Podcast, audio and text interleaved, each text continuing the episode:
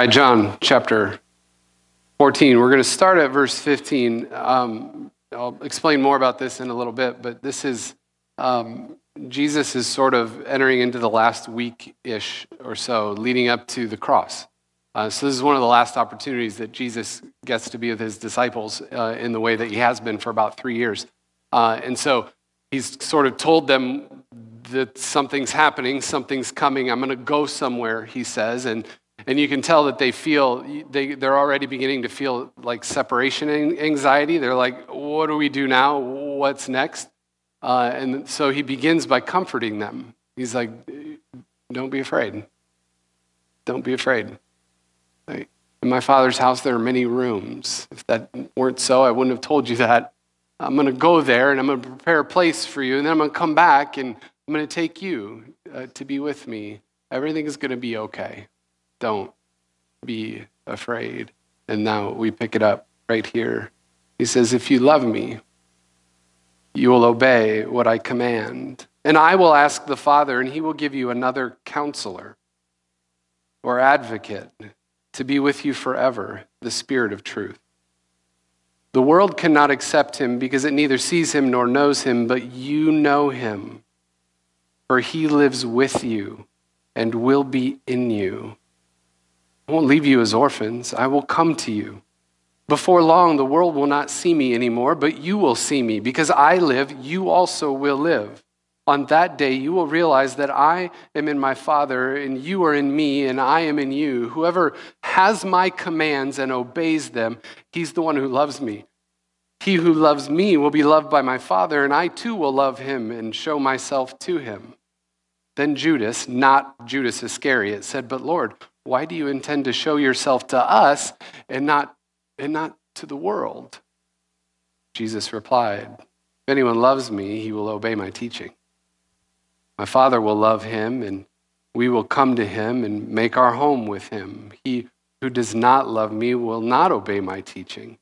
These words you hear are not my own, they belong to the Father who sent me. All this I have spoken while still with you, but the counselor, the Holy Spirit, whom the Father will send in my name, will teach you all things and will remind you of everything I have said to you. Peace I leave you, my peace I give you. I do not give to you as the world gives. Do not let your hearts be troubled, and do not be afraid. You heard me say, I'm going away and I'm coming back to you. If you loved me, you would be glad that I'm going to the Father, for the Father is greater than I. I have told you now before it happens, so that when it does happen, you will believe.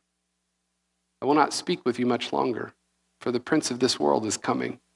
He has no hold on me, but the world must learn that I love the Father and that I do exactly what my Father has commanded me. Come now, let us leave.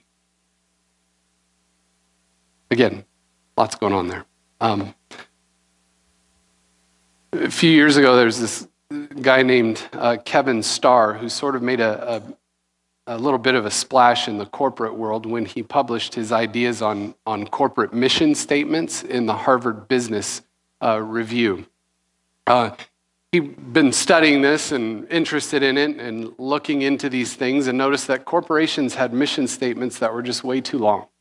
Like, there were too many words, uh, words that were muddled. Um, they were just super confusing. confusing. Uh, he said that when he looked at most corporate mission statements, they, uh, um, they had way too much gobbledygook in them. That was the word he used while being interviewed by the Harvard Business Review gobbledygook. What a great word, as an aside. That's a great word, gobbledygook. Like, that just sounds like something you don't want. Like, if that was a food, if someone served you gobbledygook, would you eat it? No, it's not something you want. Well, he said too many corporations have too many mission, have mission statements that are just filled with too much gobbledygook. I love it. He said, he said that statements like those uh, are too easily forgotten, are most likely to be forgotten by both employees and consumers. In reality, they make no difference. They're basically worthless. So he spends all his time hammering on corporate mission statements, but then he actually offers a solution. He said that corporate mission statements should be no longer than eight words. Like, that's the maximum. Eight words. That's it. And he gave no rationale In fact, he didn't even talk about the method. He came, he, he used to come up with eight words. He just said, eh, sounds about right. So, eight word mission statements. And then he also said they have to have a certain sequence. Right? They have to have a verb, they have to have a target, and they have to have an outcome, a desired outcome. So, verb, target, outcome. Makes sense? So, here's what we're going to do uh, we're going to look at a couple of corporate mission statements. Uh, I'm going to have you guess what corporation they come from, because that's just fun. And then we're going to decide together whether or not it, it goes by these guidelines. And I promise you this has a point. Might not be clear yet. Here's the first one. It goes like this. This is a mission statement. We make, and then it's the corporation's name, we make blank our guests' preferred shopping destination by delivering outstanding value, continuous innovation, and exceptional guest experience, consistently fulfilling our expect more, pay less brand promise. Ah. So who's that belong to? What? Walmart? I heard Walmart. I heard Payless. Kohl's. Target. You're the winner. Who said Target? Somebody said Target. Target. Okay, can anybody, any of you repeat back to me the mission statement for Target? I, I didn't count the words because that's a waste of my time. It's way more than eight words. Too much gobbledygook. Continuous innovation, exceptional, great experience, blah, blah. Just stick with, stick, stick with expect more, pay less. Like, done. Like, all the rest of that, trim it, right? So, target. So, okay, here's the second one. Here's, here's the mission statement to save people money so they can live better. Any guesses? Walmart. Walmart. To save to save people money so they can live better. Oh, so close. Nine. That's a good one, though, right? Can you remember that? Anybody repeat it for me? Boom. Preaching the gospel of Walmart. right there.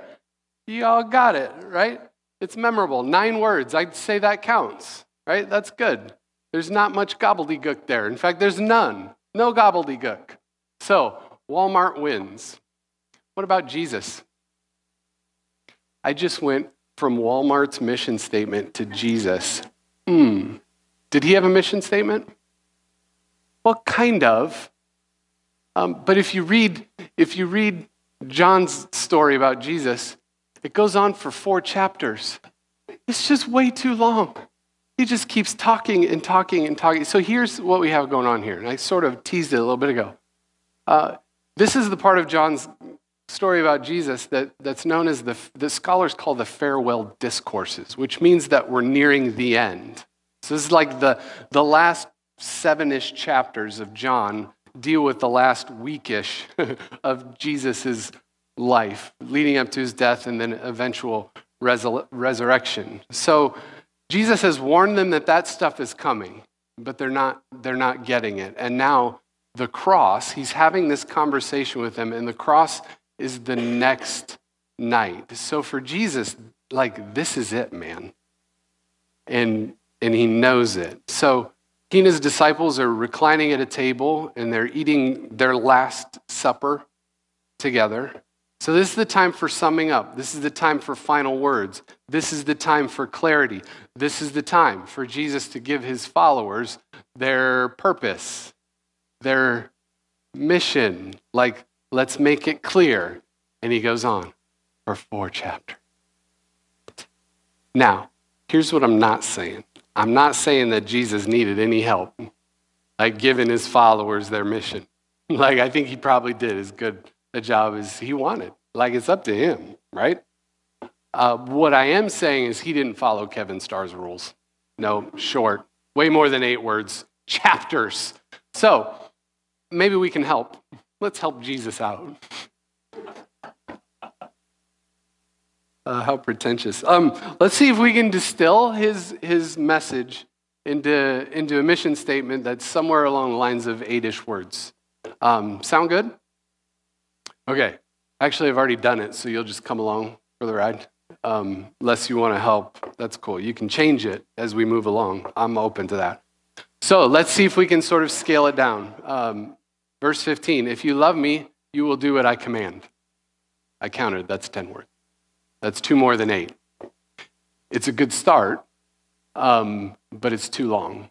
It's got some good ideas in there. If you love me, you will do what I command. So let's keep going, see if we can pull something else out. Let's keep reading. If you love me, you will obey what I command. I will ask the Father, and he will give you another counselor or advocate. We'll talk about that later, who will be with you forever, the Spirit of truth. Okay, here's the deal. If you read that, those two ish sentences right there, um, and then you read all the way through the rest of chapter 17, in other words, you sort of read all the way through all of the farewell discourses, I think you would find that what we just read there kind of sums it up pretty well. And then Jesus sort of goes off and expands what it is what are the implications of that? What does it look like? And he gives them more detail. So let's take those few verses and let's kind of condense them even further because there's too many words too much gobbledygook so, if you love me, you will obey what I command. The Spirit is coming. Not bad, that's 13. Can we narrow it down even more? Yes, we can. Love Jesus, keep his commands, welcome the Spirit. That's eight. Love Jesus, obey his, keep his commands, obey his commands, welcome the Spirit. Boom. Eight words. You're welcome, Jesus. Anytime you need any other help, let me know.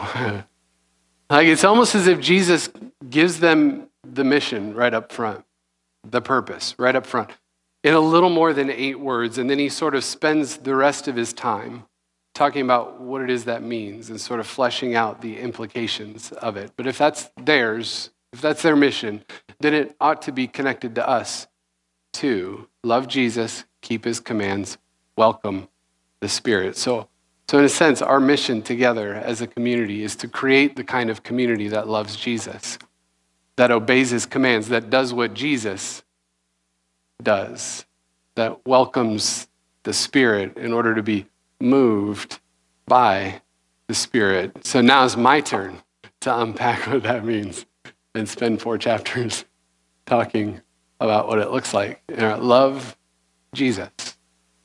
Love Jesus. Oh my goodness, what a big concept. We could probably take the rest of our time talking about just that, and then we could take some more time talking about more of that. So here's one little angle on that. Uh, and the author, Anne Lamott, she sort of helps me out here. Have you heard of Anne Lamott? Anybody?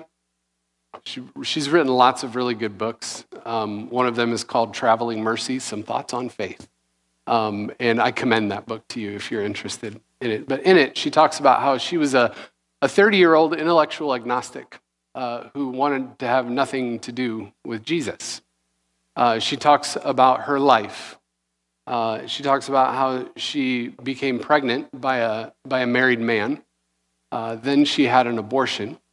And then she fell into the deepest depression that she had ever experienced, at least uh, not since her, her father uh, had died. So, what did she do in response to that? Like, she's as low as she feels like she can be. And so she goes even lower. She turns to drink and she turns to pills in order to, to dull the pain. So, she's as low, she's rock bottom, to use that cliche, you know. Then she describes this. One night, she was lying in the darkness. She became aware of a presence in the room with her, hunkered down in the corner, in the corner of her sleeping loft. She's alone. She becomes aware of the presence. She says this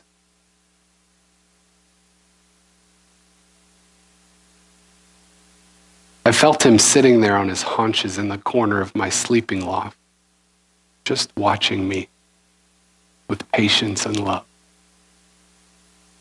That's it.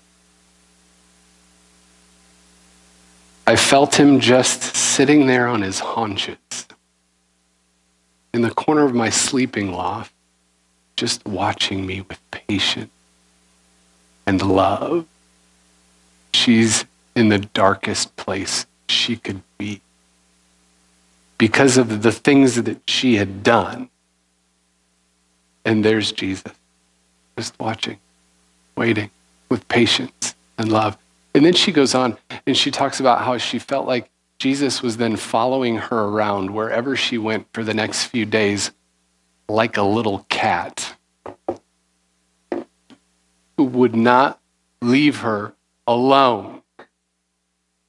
And finally, she took a deep breath after a few days and she said to Jesus, who's now a little cat, All right, you can come in. All right, you can come in. And then looking back on that experience, she says this I was dying and I got a second chance. I do believe I was saved. Friends, we love Jesus because he first loved us. A leader, little later on, he sort of expands this idea. If you love me, he says this As the Father has loved me, so I have loved you. Jesus is just sitting there on his haunches in the corner of the room of our lives, watching us with patience and love. No matter what it is you've done, no matter the mess of things, no matter the condition you find yourself in now, today, here, he's just waiting, watching with patience and love, waiting to be noticed, waiting to be recognized, waiting for you to just receive it and then offer it back to Him. For some of us, He's been waiting for a really, really long time. Just waiting with patience and love. Recognize that He's here. Recognize that He's, for some of us, we've known that He's been here. It's just been a really long time since we've intentionally recognized his presence, acknowledged it, recognized that he's here. Say to him right now, all right, all right, you can come in. We love Jesus because he first loved us. Love Jesus.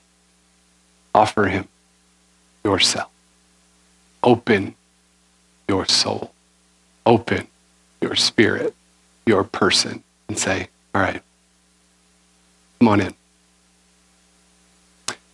Here's the second part of that little eight word mission statement keep his commands. Keep his commands. That's what we think of when we think of commands. You keep his commands. We think of the Ten Commandments, right? Do what he says, keep his commands. Here's what I think it means I think it means we all work really hard to, to achieve a state of moral perfection. I think we go back to Matthew chapter 5, Sermon on the Mount, and I think we create like this checklist of moral imperatives uh, with boxes and everything so that we can sort of keep ourselves accountable to these moral imperatives, so that we can keep each other in check, and so that we can then keep the world in check and make sure that everybody behaves the way that they're supposed to behave. We kind of sort of police ourselves, police our community, and then we can make sure that, that the world has to abide by these, these moral imperatives that Jesus set up. If I had a sarcasm font, I would be using it. but that's what we think when we think of this word command. Think of, we start, we, we get all rigid and we want to make religion about that. Don't we? Is that what Jesus meant? Is that what he was talking about? No, in fact, we know that it's not what he's talking about because if we read on a little bit more, then we know that he gives us exactly what it is, what he means when he says, Obey my commands. Right? Because in, in chapter 15, he says this um, My command is this. So there's a list, but it's not long. One.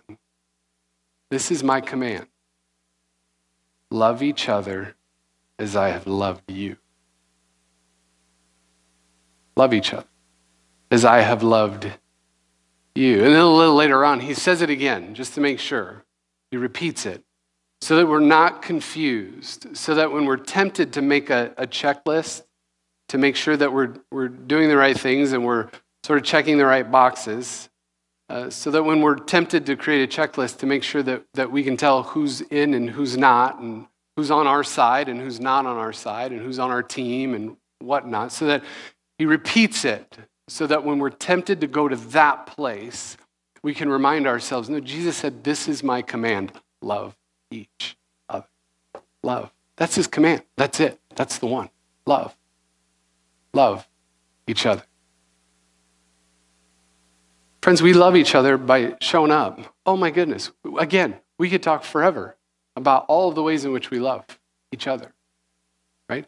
He said, The world will know that you belong to me by your love. I love that. How do we love each other? We love each other by showing up here week after week after week, every Sunday. By having love be the, th- the thing that defines us when it is we gather here. We love each other by greeting people at the door. Right? We love when strangers walk in or when we have guests walk through these doors and we make sure that, oh my goodness, I can walk here and feel like I belong here. We love each other by making coffee by bringing munchies and snacks, by taking out the trash. We love each other by serving in nursery, by serving with Renew Kids, by serving kids on Wednesday night, by leading music up front, by running the sound. We love each other by showing up to our pod. We love each other by any number of different ways. We love each other by serving one another the way that Jesus served. Right? A little later on, he says this Greater love has no one than this, than he lay down his life for his friends. So it's not a feeling, it's not emotion, it's stuff that we do.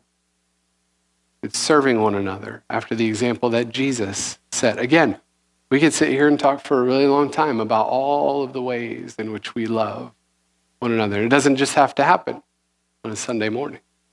It happens all the time. So love Jesus, keep his commands, his command is love one another. One more part welcome the Spirit.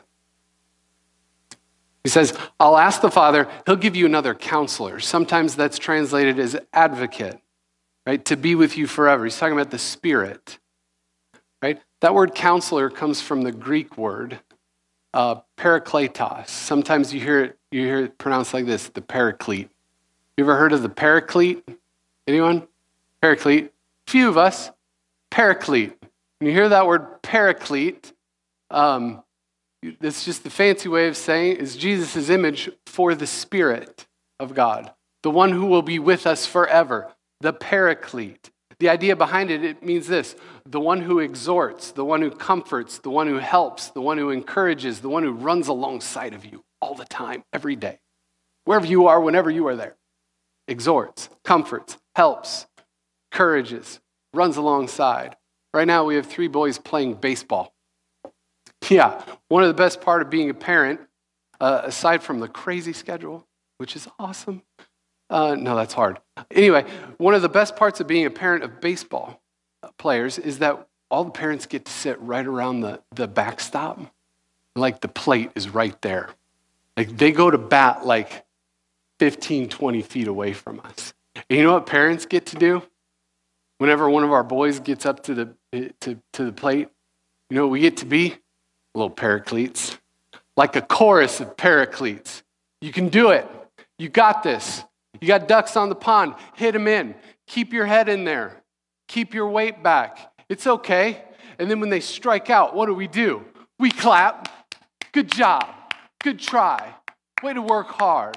We're paracletes. We say, You can do this. You got this. And even when they fail, even when they strike out, we clap we encourage. And you can feel the strength of community. You can feel the strength of people. You can feel the strength of that group of just, you can feel it just transferring to the boys as they play. It is so awesome. Friends, to those of us who are struggling,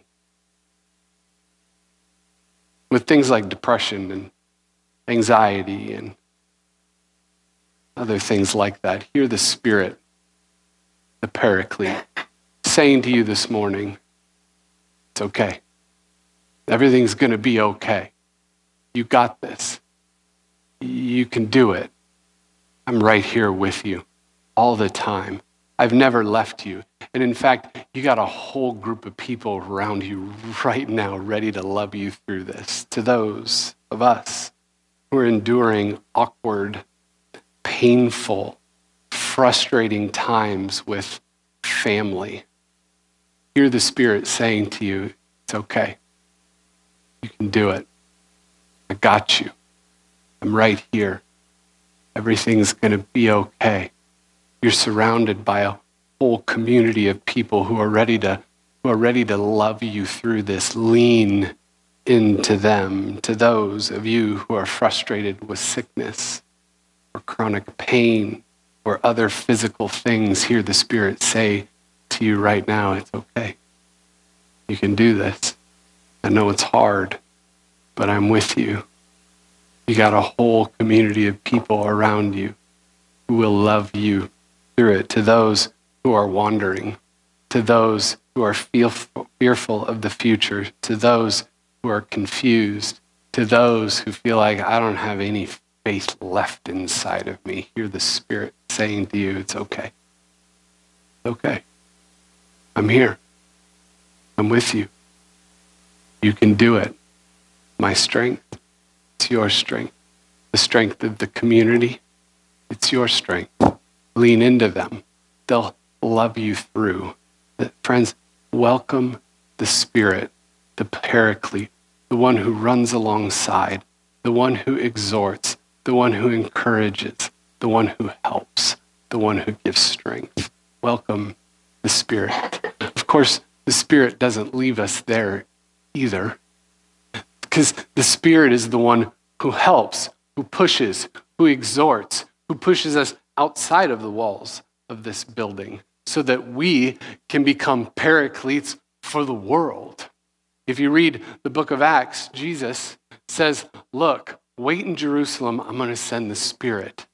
And then you'll be my witnesses in Jerusalem, Judea, Samaria, and the ends of the earth. So the paraclete comes not just to comfort, not just to advocate, but to exhort, to push outside, to help us to, to become paracletes for the world. People who do, do those things for the people in our lives at home, at work, at play. It's one of the reasons why we talk so much about serving our community and connecting with people who are already doing amazing things like the people at Micah. It's why we're, it's why we're going to do this rummage sale. It's not for us. Sure, it's going to feel great to get rid of a bunch of stuff, but then we're just going to bless them because that's who we are. That's who we want to be right? Just welcome the Spirit. Be ready to move, love Jesus, obey, keep his command, love, welcome the Spirit. Oh, so good. So that's kind of it. That's Jesus's eight word little mission. So let me ask you this anybody know what our mission statement is? If you don't, that's my fault. Anyone want to? Yeah? Want to try it? No, that's okay. I'll give it to you. We talk a lot about up, in, and out, right? Which is how we live it out. We would call that vision. Mission would be, would be this. You'll recognize it. Following Jesus to renew lives that renew the world. Oh, it's so good. Loving Jesus to renew lives that renew the world. So close. Nine. It counts. We'll go with it. Yeah? Following Jesus, we follow the one that we love, right? Because he first loved us to renew lives. We knew one another, li- one another lives by loving one another, right? And then we welcome the Spirit pushes us out to renew the world. I'd say that's pretty good, wouldn't you? I like it. Let's pray. God, thank you for for your presence. Thank you for the ways in which you speak to us. And God, we ask that that we would recognize you in our lives, your your presence. Um, that we would offer ourselves to you once again here this morning. That that we would practice self-sacrificing love for one another, and that we would welcome your Spirit, uh, which comforts us and also makes us uncomfortable because you want us to go and, and be out there in the community being a part of what you're up to in the world, making all things new again. Uh, so thank you, God. Um, do whatever it is you need to do in us to make us the kind of people you want us to be. In Jesus' name, amen. Let's stand and sing.